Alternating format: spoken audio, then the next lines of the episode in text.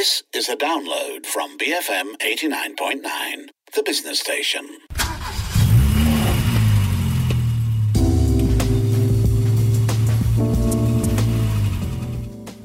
BFM 89.9, the business station. My name is Rich Bradbury. This is Cruise Control, the car show here on BFM. As usual, we'll be in three parts today. We've got some local news, some global news, and a car review. And as ever, I'm joined by my mates over there on the phone lines. Arif Ruz, the man with the news. Hello, Arif. Hello, Richard. Hello, Daniel. Hello, everybody. And of course, Daniel Fernandez from DSF.my. Hello, Daniel. Good evening, Richard and Arif and uh, listeners. Thank you for listening in. I know it's been a rather cloudy day. I mean, in my part of the world, it's been very cloudy all day. I hope it's been the same for you. I thought you were talking about Cloudy Day. I thought you'd been watching a little bit of Parliament there, Daniel. Well, that was earlier part of the day. Then the clouds came, and then the clowns went home. There we go. there we go. That's what I'm looking for. Of course, if you want to get in touch with the show, follow us over on Instagram. You can do that by following us at BFM Cruise Control. It's like you're a mind reader, Arif Ruz. Okay, uh, kick us off then. What have we got in terms of local news today? In terms of general news, there isn't quite a lot. And for local news, uh, there was only one car that was launched in this past week, I believe. A, a, a whole one? A whole one in these strange times. Um, and that car was a Proton, Proton X70 SE. SE denotes a limited edition version where only 2,000 of these special Proton X70s will be made, and it costs about 124,000 ringgit.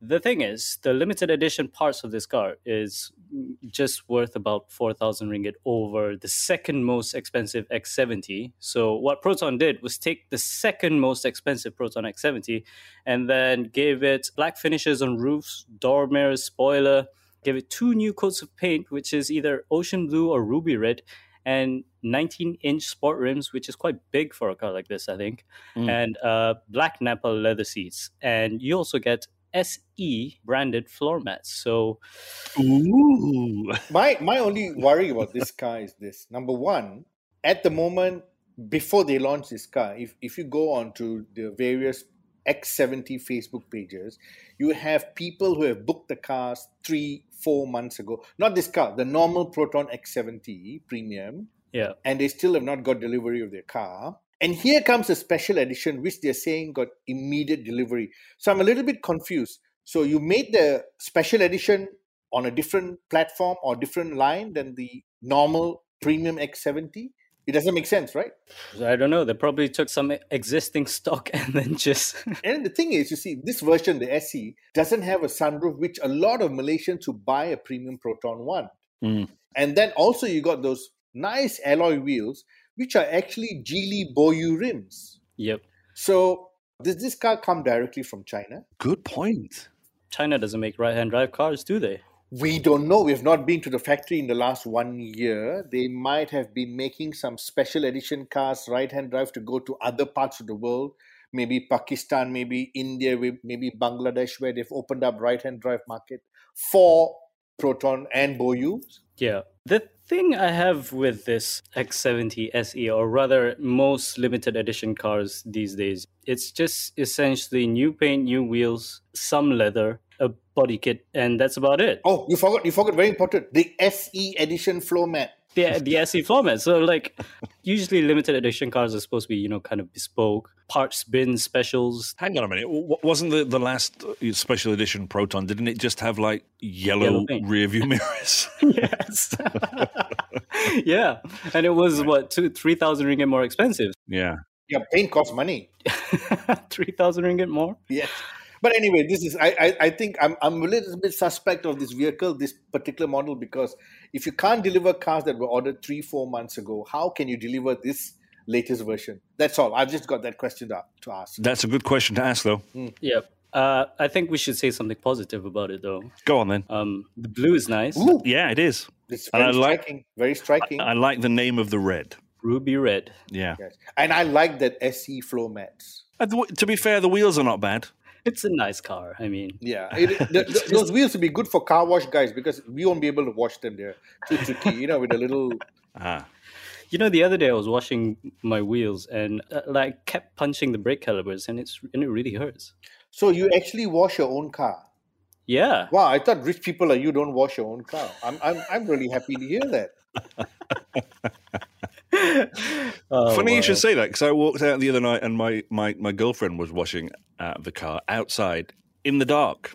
Uh, and I'm like, what are you doing? Just needed something to do. I, I really don't want to say anything there. Just needed something to do. Okay, you know? okay. Uh, we should probably move on, being as there's not an awful lot to say about that, right? Yep, yep. We do have some, uh, I guess, a little bit of news. It's more grim news due to the MCO and the lockdowns and how it's affecting the auto industry. So I think this topic we touch on it uh, almost every week and you know talking about dealerships and car plants closing the butterfly effect that this mco is causing in the automotive supply chain detailers can't even get work because of that used car dealers can't sell cars essentially. But uh, mm. even though repair shops are allowed to open, hardly anybody drives anywhere these days. And I don't know about you guys, I've only seen my mechanic once this year, and that worries me. But the thing is, even if mechanics can open, there's there's also the issue of spare parts. I mean, older mm. car spare parts not an issue because they're already in the country. Mm. Yep. But if you're driving something recent, which we three don't drive, and you know you had a little bit of an accident, a fender bender, or you know just something failed, there might not be a spare part for you because some of the spare parts have not come in. They need to be brought over. Yeah, so there's a lot of issues, a lot of chain reaction. Uh, you know, even even parts coming in from overseas, the ships can't unload because the ports are filled because the hmm. ports mm. can't deliver the parts to the relevant uh, warehouses or, or showrooms. Mm. So it's a it's a domino effect. It's, it's looking quite grim, especially because uh, recently Dato Aishah Ahmad, president of the uh, Malaysian Automotive Association, said that if this MCO goes on any longer, many businesses will have to say goodbye to the industry because they literally cannot survive any longer. Yes. She even reported a 90% decrease in car sales compared to last year. Right. Where last year we sold about 40 to 45,000 cars. Now we've only sold about 2,000 cars in June 2021. Mm. And even then, those cars that we sold last month were spillovers from the previous month in May, before the MCO.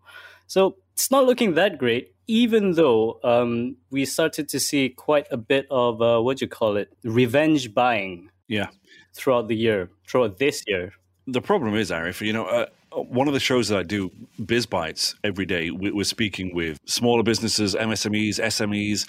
It's, it's not just the, the auto industry, it's every industry right now. You know, they're talking about closures. Hotels are having problems. Uh, the school canteen workers, 30% of them have, you know, decided to close down because a lot of them are contract workers as well. Hairdressers, gyms, nail apartments, masseuses. Everywhere you look, every industry is really, really struggling right now it's not good news anyway. And I guess the fact that we're looking at Parliament to distract us from the reality that is on the ground, that's mm. kind of saying something, isn't it? Yes. Yeah. So in the last few months, a lot of uh, social media chatter about you know dealerships closing and how salespeople are suffering and everything else. But you know when you hear of a really big established business like the one which I mentioned in my article, Mm. Uh, they've been around for 20 years. When a car dealership that's been around for 20 years decides to, you know, say, hey, I'm going to take a step back, this shows how serious the, the economy is. Because, yes, you whoever it is, they've made money over years any car dealership.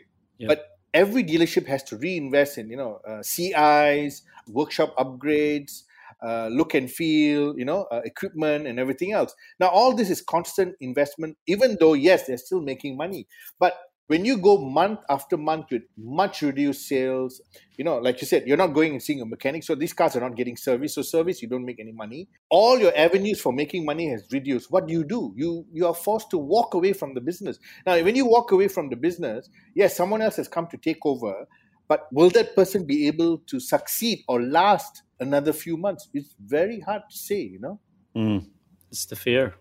Yep, yep, yep. Anyway. Anyway. Yes, anyway. Um, well, let, us let, shall we have a happy topic? Oh, oh, wait, no. I don't know how happy Daniel is going to be when he talks about this because he brought us a conversation about uh, Malaysian number plates. And despite what we see out on the roads with the many different uh, fonts and spacings, and some of some of these number plates even light up, JPJ does apparently have some pretty specific guidelines on number plates. Like I said, the font, the spacing, the dimensions, the styles. But uh, there seems to be some lack of enforcement.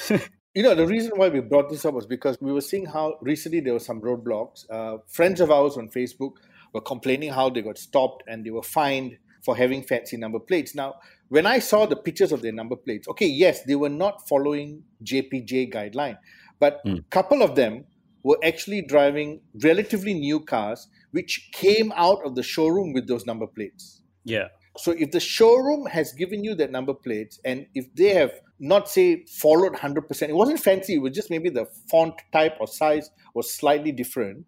I think it should be the fault of the dealership and, and the salespeople. Yeah. And, these, and these are not reconditioned cars or used cars, these are brand new cars. Uh. Now, another friend got stopped, not because of font and size, but because his number plate was a sticker. Oh. Yes, yes. So they said, oh, sticker not allowed. Again, there was another issue, and then he got fined and he went on the JPJ website and he checked and said he had followed the guidelines, but it was a sticker.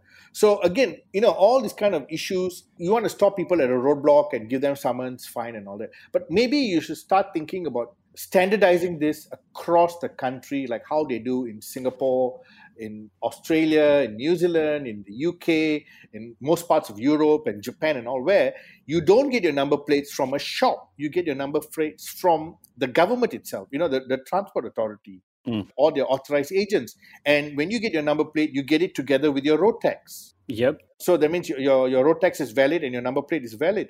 And you get a certain fixed size and then you go home and fix it yourself or you can get a shop to fix it for you but you get your number plate done by the government contractor as such you know? Yeah so there's no sort of you know third party sitting in a shop waiting for you to come and design one. Cursive number plate or you know numbers set apart from words and you know trying to make some some name and all that kind of things. That means you don't have to worry about roadblocks. You don't have to worry about stopping people. You don't have to worry about arguing with people in the middle of the road whether your number plate is right or wrong yeah, peace of mind. Yes, if you if you do this from the start, this should have been done a long time ago. But they always talk about it, but no one is actually pushing for it. And our automotive agency is more interested in talking about cosmetics and COVID testing and everything else when you're not even addressing something as simple as this, which is something to do with the automotive industry. Yep. So the JPJ, there is a standard. Then there is a standardized there is, there size and spacing. Is yeah, there? It's been there for years. Right. So how do people get away with this? It's just the fact that it isn't regulated or enforced at all, I guess. Well, like I said, if if it's something which comes from a third party shop along some street, which you have plenty in, in the cities or even in small town, you can do it as you want until you get stopped by a roadblock. Yeah. yeah. And, it must, and it's normally a, a JPJ roadblock because the police have no time to do this. They got other better things to do. You see. Mm. So, mm-hmm. and then if they stop you and they fine you, and then you go to a shop you're again going to do a num- number plate. Now whether they do it correctly or not do you really know? You can follow the guidelines done by jpj yep. But whether the, the dealer is going to give you a number plate and then you have to go and break it and buy another one again if it's wrong. You know all this is wasted money wasted cost and then there's more plastic being thrown into the bin. Do you know what i mean? Yep. I remember there was a there was a, a small conversation going on online about the fact that we changed our number plates from metal to plastic, stamp metal to plastic, yes, and how yes. leaves it so open to abuse because when you stamp metal, you have to provide the mold and yes, everything, right? Yes, yes. Mm. Do you know there's some shops that can actually do the stamp metal one for you? Really? Oh, yeah. Okay, you go in there, you give your number plate. They can't do it immediately, so you have to pay the money. They'll get it done uh, maybe three or four or five days because the machine takes time to do it. Mm. But you see, the thing is now, no, most people don't do that because why? You can't do fancy number plates with stamp metal. Mm-hmm. Now, I prefer the stem metal because if you have a slight fender bender, it doesn't get damaged, it doesn't get cracked, it doesn't fall off, you know, things like mm. that. It's reusable, it doesn't fade. You know, like a lot of the plastic ones, they fade after some time because of the sun. They turn yellow. Yes.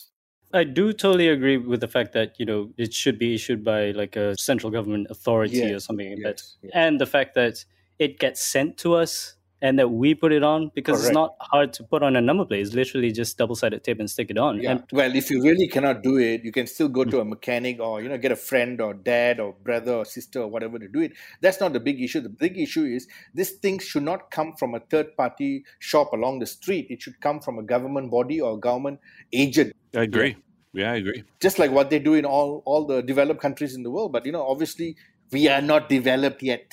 So uh, I guess one of the questions that we will have this week is, um, I mean, obviously we should standardize it, right? There is no question about it. But is it that urgent of a matter right now? Why not? Why not? I think Arif, you should go and lobby for this project, get this project, and be that government agent.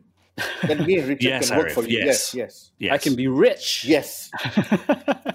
Well, you know, I actually expected th- th- this discussion to be a bit more heated than it actually was. Really? yeah, I don't know. I, I expected Daniel to have a bit of a bee in his bonnet about this. But, no, you because know. it's been it's been so nice and cloudy all day. oh, you're chilled, are you? Yes, yes, yes.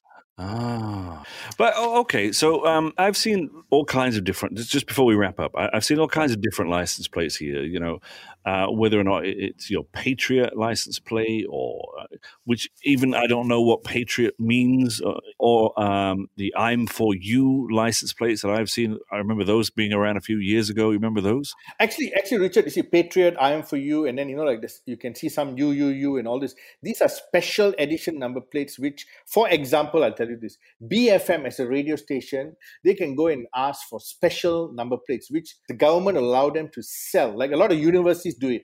A lot of the UU number plates, the UIM, and all that. These are all from the universities. I did not know that. Yes, and and this is how they make money back for their alumni or you know collection or donation or whatever, and the government allows it. So Patriot is what then? Patriot is someone went and applied for it and got it, and they sold uh, 999 numbers. You know, Oh, really? yes. So BFM, of course, you can't do BFM because BFM is already running. It's a Slango number plate. Mm. But you know, you can put like radio. You know, RAD 10. uh, RAD 10, whatever. You can do something like that. But the thing is now we are talking about font size and type. And that's what I meant because the, the, the ones that I've seen that have had Patriot on them Right. have been a very different font to the ones that I've seen. Yes. You know, for ah. and generally they're, they're smaller and they're and they're and a little bit a little bit cursive a little bit yes but yeah, kind of italic, right? yes As well. yes All right. Okay. Just thank you for clearing that up. I always wondered about that. I you see. I thought it might have been somebody who was like ex-military or something like that. no no no Okay, we should probably take a break then, huh? right Right, let's have a quick break here, folks. Uh, you are, of course, tuned into Cruise Control, that car show here on BFM. Don't go anywhere. When we come back, some global news, uh, something about a Ford Skyline, and a bit of uh, Mercedes Benz. That's all coming up after these messages here on BFM 89.9.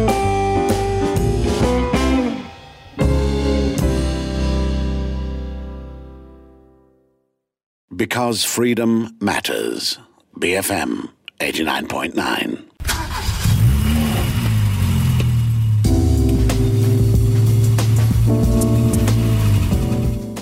BFM 89.9, the business station. My name is Rich Bradbury. This is Cruise Control, that car show here on BFM. I've got Daniel Fernandez from DSF.my on the line. Hi, Daniel. hello guys hello listeners And of course, Mr. Arif Ruse, the man with the news, also on the other line. Hello, everybody. Now, um, we've just been speaking a little bit about car number plates and the Proton X70 SE with the special uh, floor mats, of course. Uh, now, uh, what's all, all this uh, gossip about the Ford Skyline? So, uh, this is kind of a sacrilege because Ford in the US have trademarked the nameplate Skyline. So, the Skyline is now a Ford, at least in the US, even though it's been a Nissan for the past 70 odd years. you know for ford to do it i think they're just trying to prove a point i don't think they're going to use the name but for nissan to forget to trademark the name in us that's a big mistake Yes, ever I so mean, I mean, come on. Someone, has, someone in Japan has just lost his job, or maybe because he's retired, he can laugh about it at home while eating his noodles. And But- you know that guy in America who was going into the trademark office that day was like, "Are you sure they've not trademarked it? Are you Yes, sure? yes. Are you sure?" Can you double check? Maybe your, your system is wrong. You know. yeah. You know, I don't think Nissan actually cares in the Well, oh, US at okay, least. okay. Because, you know, the Skyline nameplate never existed in the US at all. Mm. True. True. These Skylines that are there right now are all JDM imports, right hand drive models. I mean, even in fact, the Skyline is still mostly a nameplate that's currently used in Japan, right? Yes. Elsewhere, the Skyline currently is being called an Infiniti Q70 or Q50, something like that, or previously a G35. Actually, it's an Infiniti Q50. But um, I just want to talk a little bit about the Skyline nameplate because uh, it has changed quite a lot. As mentioned, it's been around for the past 70 years, since the 1960s. Began as a pretty cool looking Japanese sedan. They had a coupe version as well. Right. And then in the 90s, it really took off with the Skyline GTR that people know as Godzilla, and uh, obviously it became the poster boy for the PlayStation game Gran Turismo. Mm-hmm. That's why everybody knows the GTR these days as well, uh, and of course Fast and Furious. But uh, in the mid 2000s, the reason why Ford feels like they can trademark this name right now is because around the world, outside Japan, the Skyline name doesn't really exist the mid 2000s, Nissan decided that the Godzilla car, the one that you could tune up to whatever millions of horsepower, would only be known as the GTR, whereas the Skyline name was to become kind of a mid level manager's company car. It had four doors, heated leather seat, and a very uh, conservative design. Uh, it's kind of like two different alternate realities. On the one hand, you have the Godzilla GTR, and on the other, you have kind of this stately, boring saloon. it was reported that apparently when they made this change, the Skyline was initially targeted towards males over the age of 40. And it was sold in Japan not really as Nissans. They wore the Nissan badge, but they were marketed to these over 40 males as the skyline. You're, you're talking this, and when you're talking about over 40, you are treading on eggshells. I can hear it in your yeah, voice. Yeah, No, but Richard, you must understand the reason why he keep saying that because a car like this only over 40 can afford, you know. You know? This is true. Ah, but then again, we're talking about Arif. Come on. That's true, also. That's true. And then he washes his own car. That's the other shocking thing. I don't even know what you guys think of me anymore. But we love you, Arif. We love you. Come on. But essentially, the Skyline name is living on. It's not dead. It's just contemplating its existence. It's trying to figure out what it wants to be. Sort of like when Mitsubishi announced that the next Evo was going to be an SUV. Um, so Ford definitely had the right to do that. And Nissan, I feel, doesn't care because it really doesn't care about branding the name Skyline in the US. The thing is, lots of people were, were trying to find out, like, you know, what's Ford going to do with the Skyline name? Mm. And uh, Road and Track, one of the most famous automotive magazines in the world, uh, they reached out to Ford, and Ford replied that these trademark applications are intended to protect new phrases, designs, or symbols, but aren't necessarily an indication of new business or product plans. So, I guess what they're saying is that Skyline could be used as a series of cars, a trim line, a powertrain, gearbox, or even you know a year-long marketing campaign. I think honestly, what happened with Ford is, you know, someone is sitting there and saying, "Listen, we've got nothing to do. We're not developing any new cars.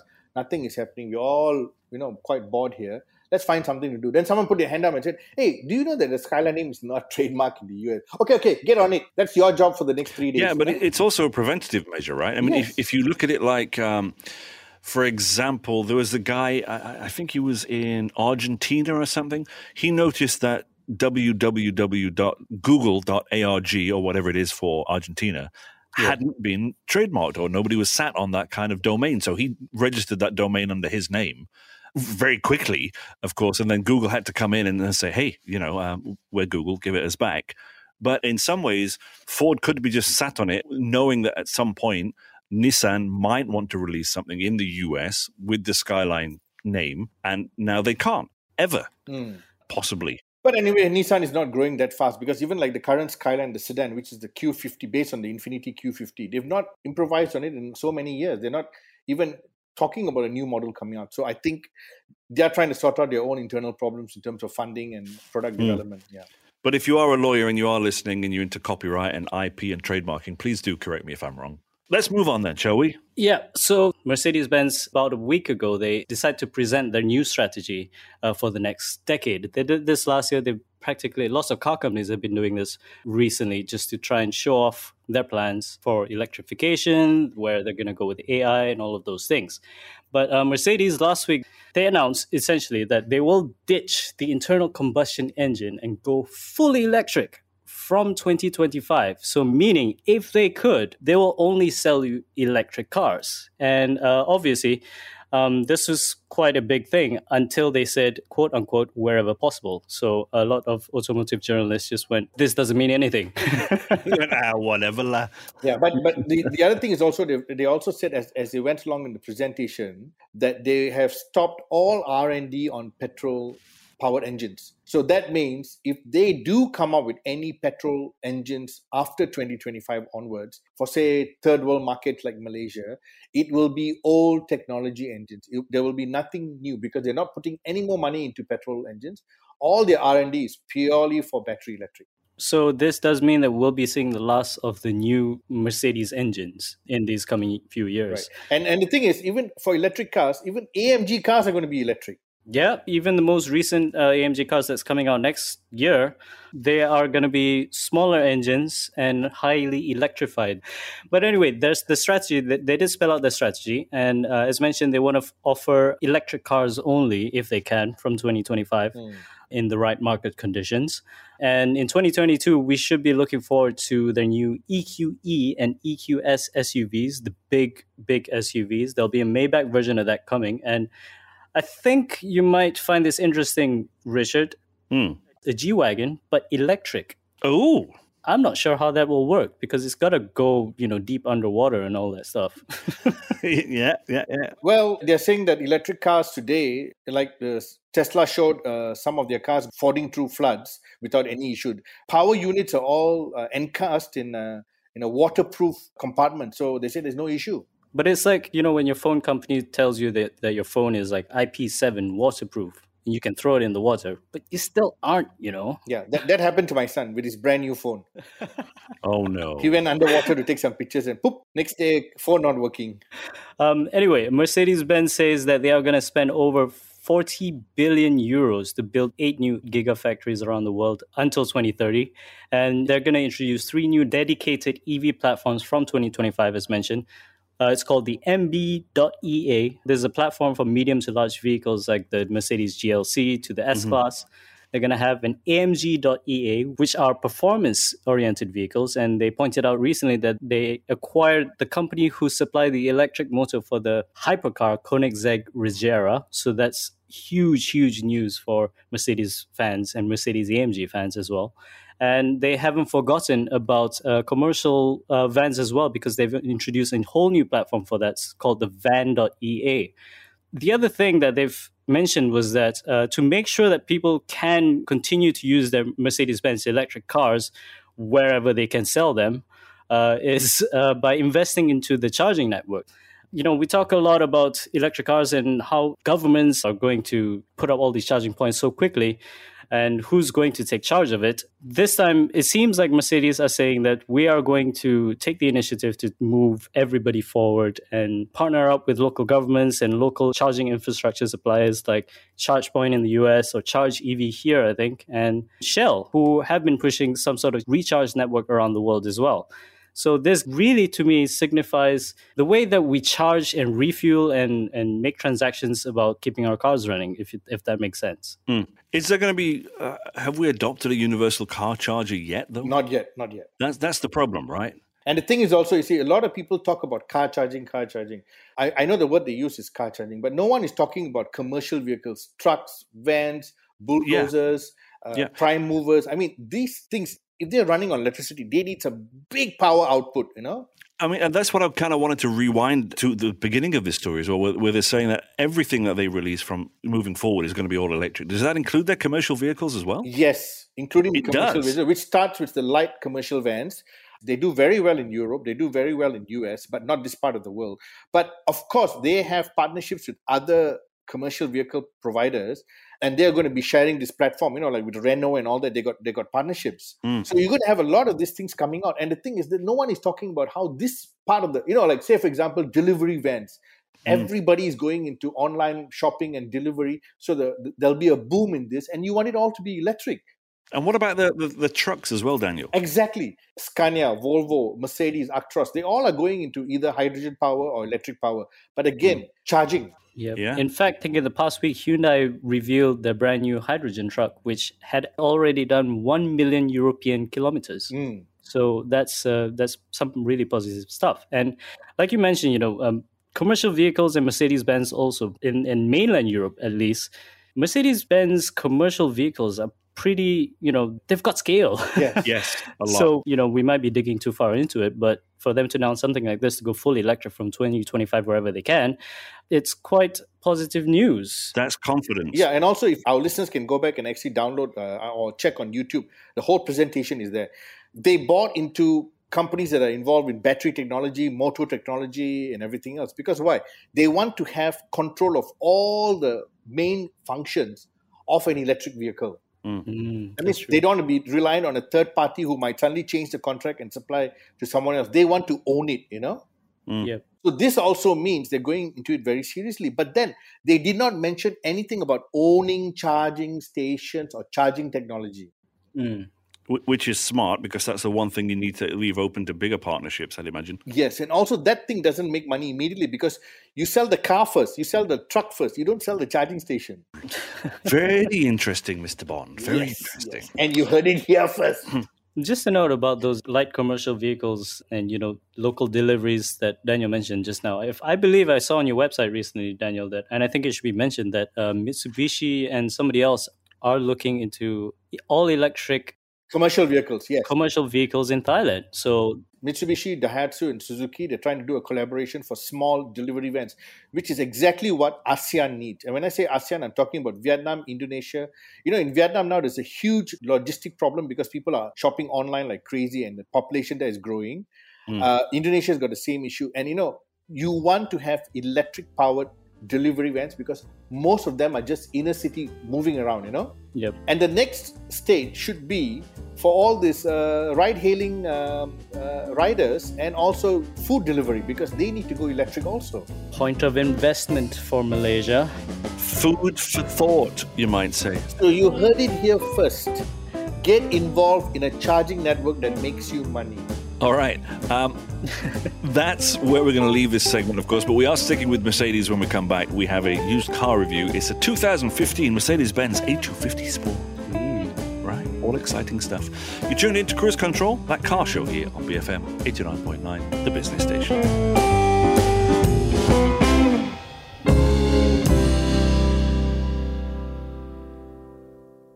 Bombing frustrated minds.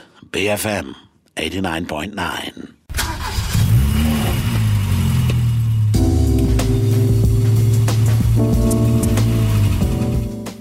BFM 89.9, the business station. This is Cruise Control, the car show here on BFM. I'm Rich Bradbury on the phone line with Arif Ruz, the man with the news, and Daniel Fernandez from DSF.my. Say hello, fellas. Hello. Hello and good evening, everybody. Just a few minutes ago, we were looking at Mercedes as a glimpse into the future.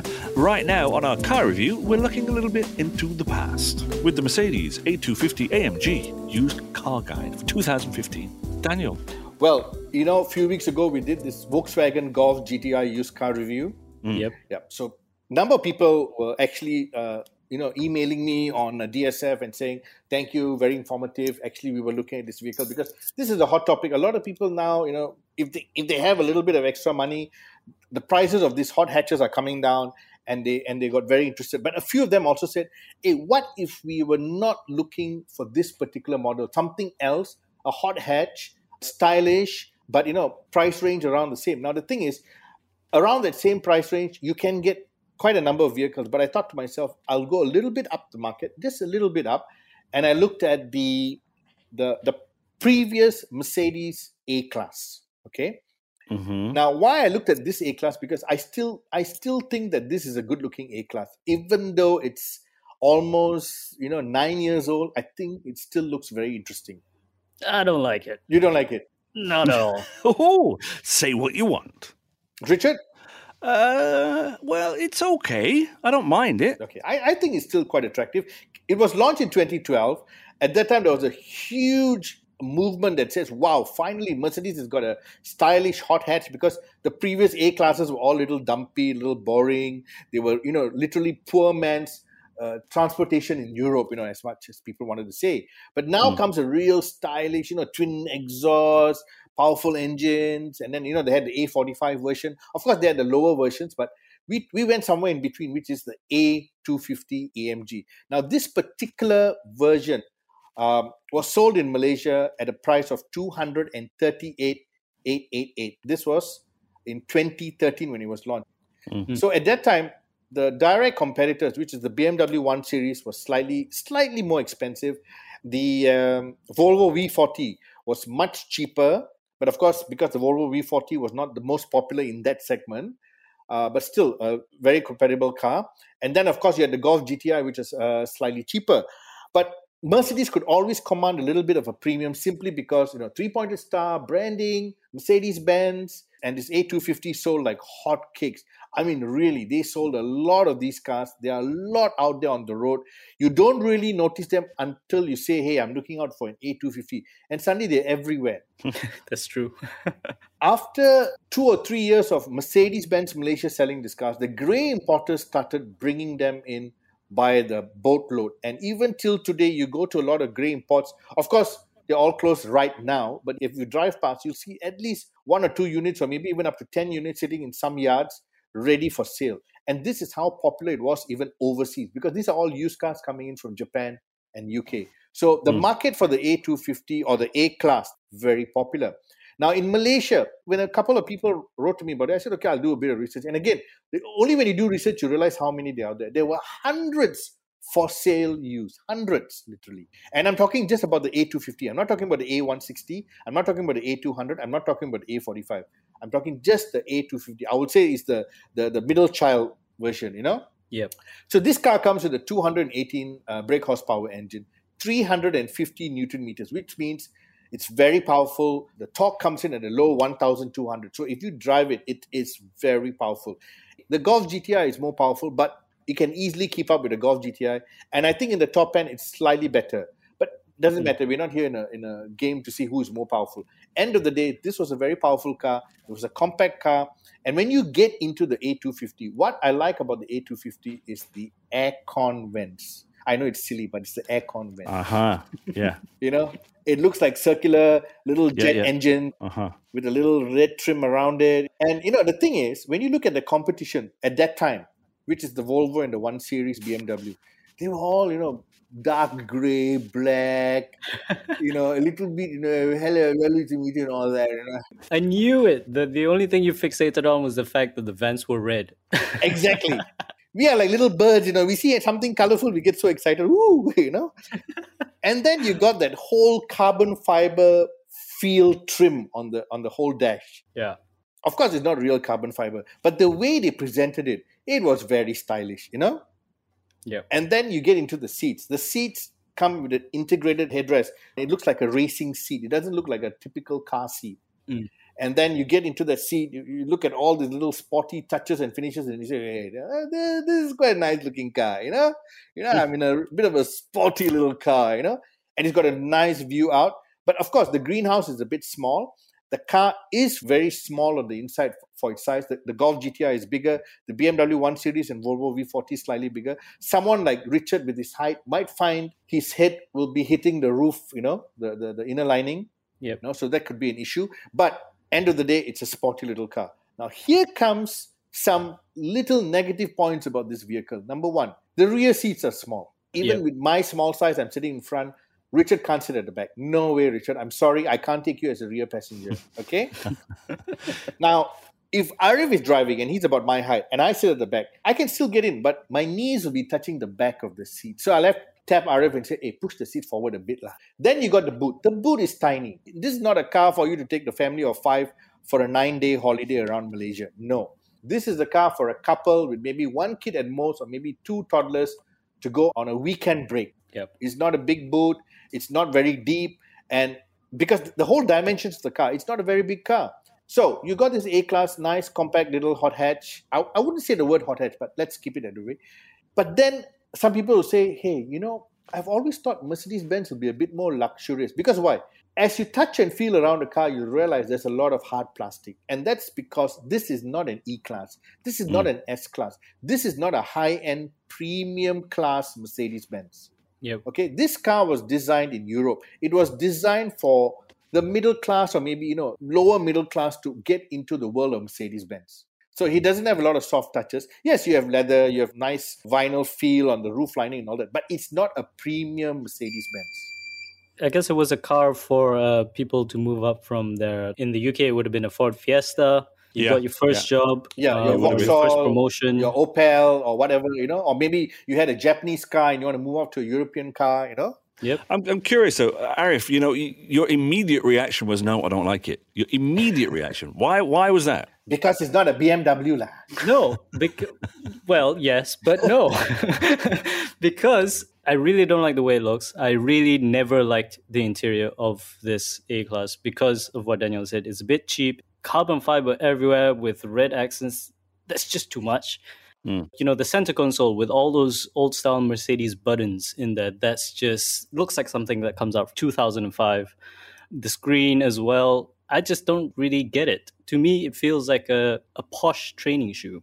Oh, oh okay. I mean, that's that's all I- interior stuff, but on the outside, you don't like the outside either. It's a bit glitzy. Mm and glitzy is not my thing, you know. And uh, like, there's just something about it that's not right. Something in the proportions to me. Um, I, have always loved the long hood and short back sort of idea, and this car doesn't really have that. It looks tall. Okay, just curious, just curious. All but right. you know, okay. it's, it's, not really tall. It's short. It, the roof height is lower than the the immediate competitors. It's the most aerodynamic, I think, of the of the lot. You know, the the, the whole shape of it. Like for example, the distance between the top of the front tire and the top of the hood. I see what you mean. I see what you mean. Yeah, that's something that you get in the new One series, which I definitely don't like either, and the and the minis and any small hot hatchback.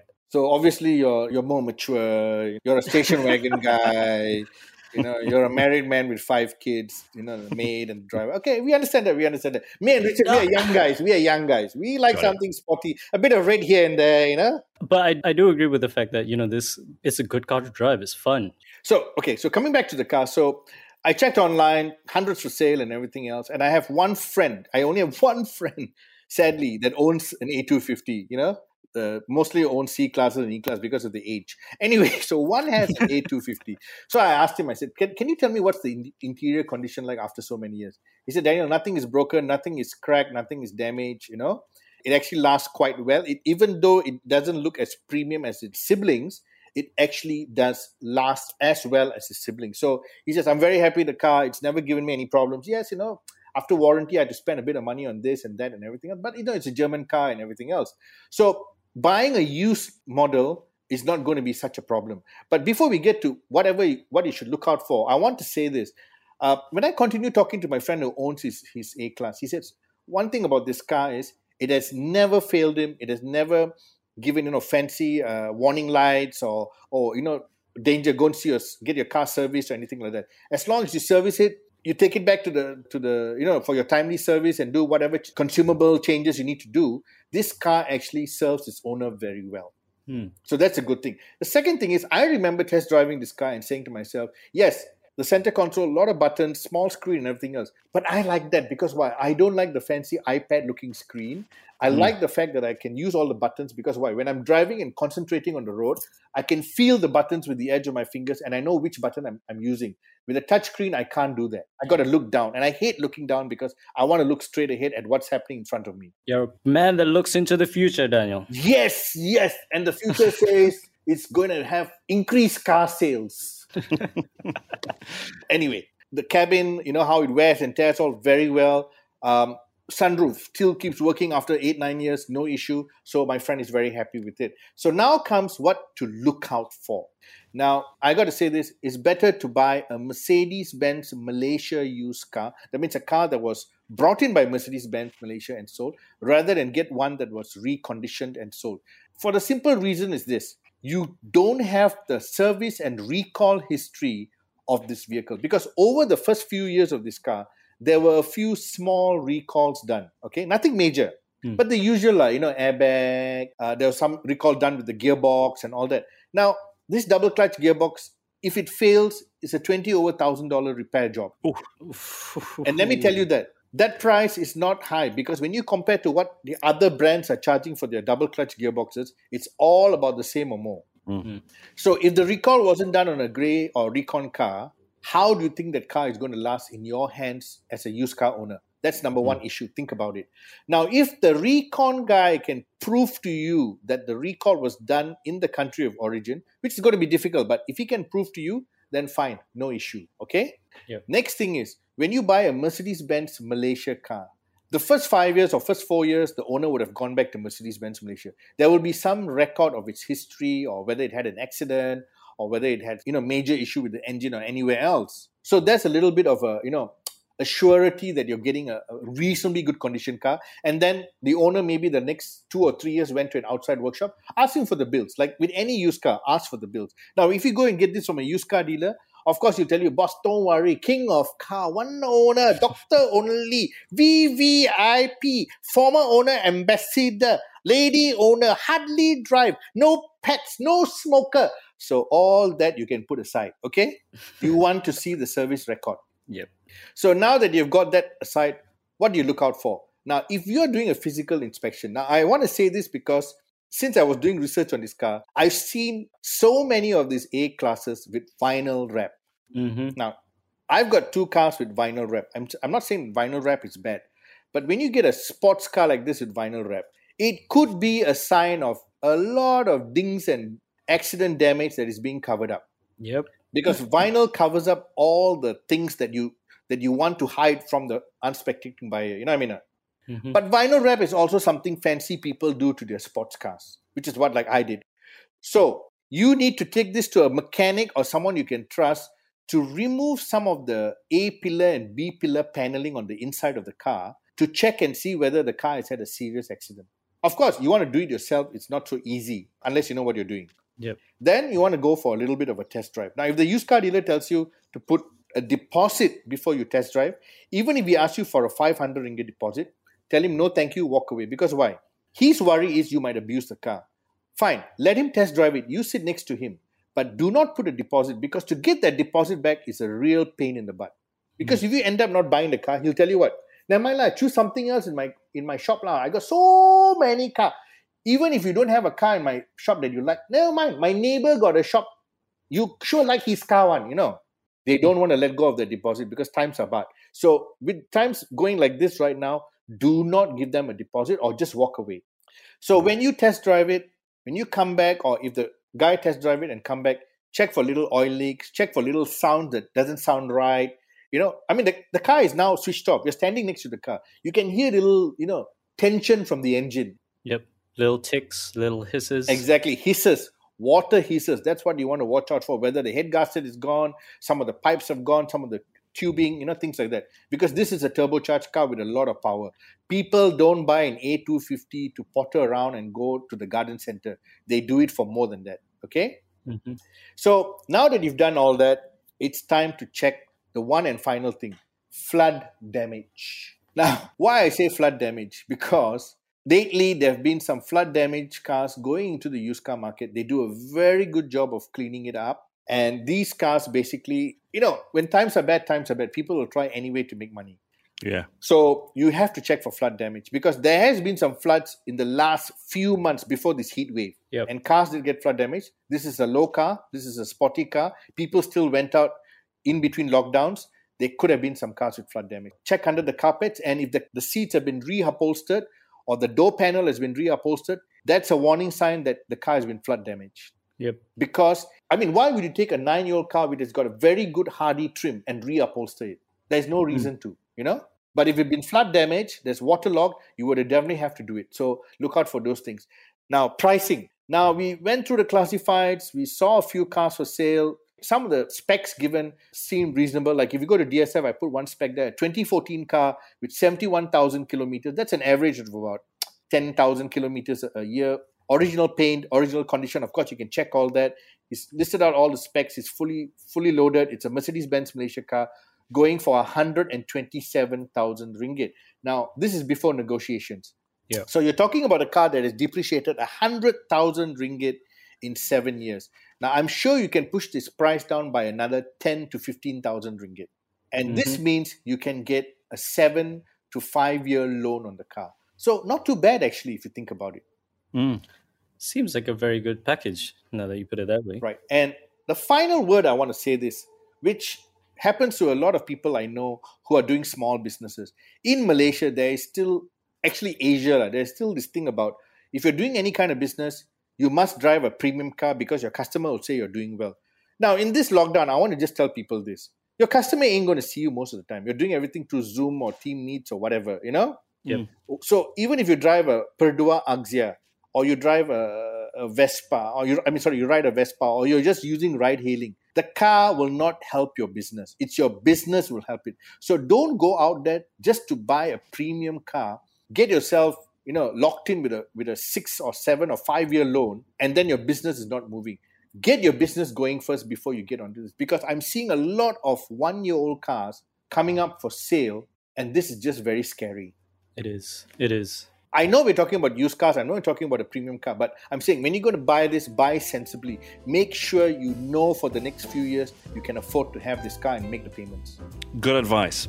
Shall we wrap up at that? Yes, we should. Ladies and gentlemen, and everybody else in between, thank you very much for tuning into Cruise Control this week. Of course, a car show in three parts here on BFM. We've been speaking about the Proton X70 SE, some more lockdown woes, and uh, looking at uh, Malaysian number plates and all their varieties. Uh, we then had a bit of an update on the Ford Skyline yes, Ford Skyline, uh, Mercedes Benz's future, and of course, that car review you just heard, the 2015 Mercedes Benz A250 Sport. If you missed any part of this show, download the podcast wherever you normally listen to it from. We recommend the BFM app, available on the Apple App Store or Google Play. My name is Rich Bradbury on behalf of Daniel Fernandez from DSF.my and Arif Ruse, that man with the news. This has been Cruise Control, the car show here on BFM 89.9.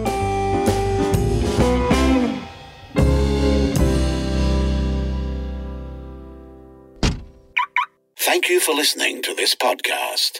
To find more great interviews, go to bfm.my or find us on iTunes. BFM 89.9, the business station.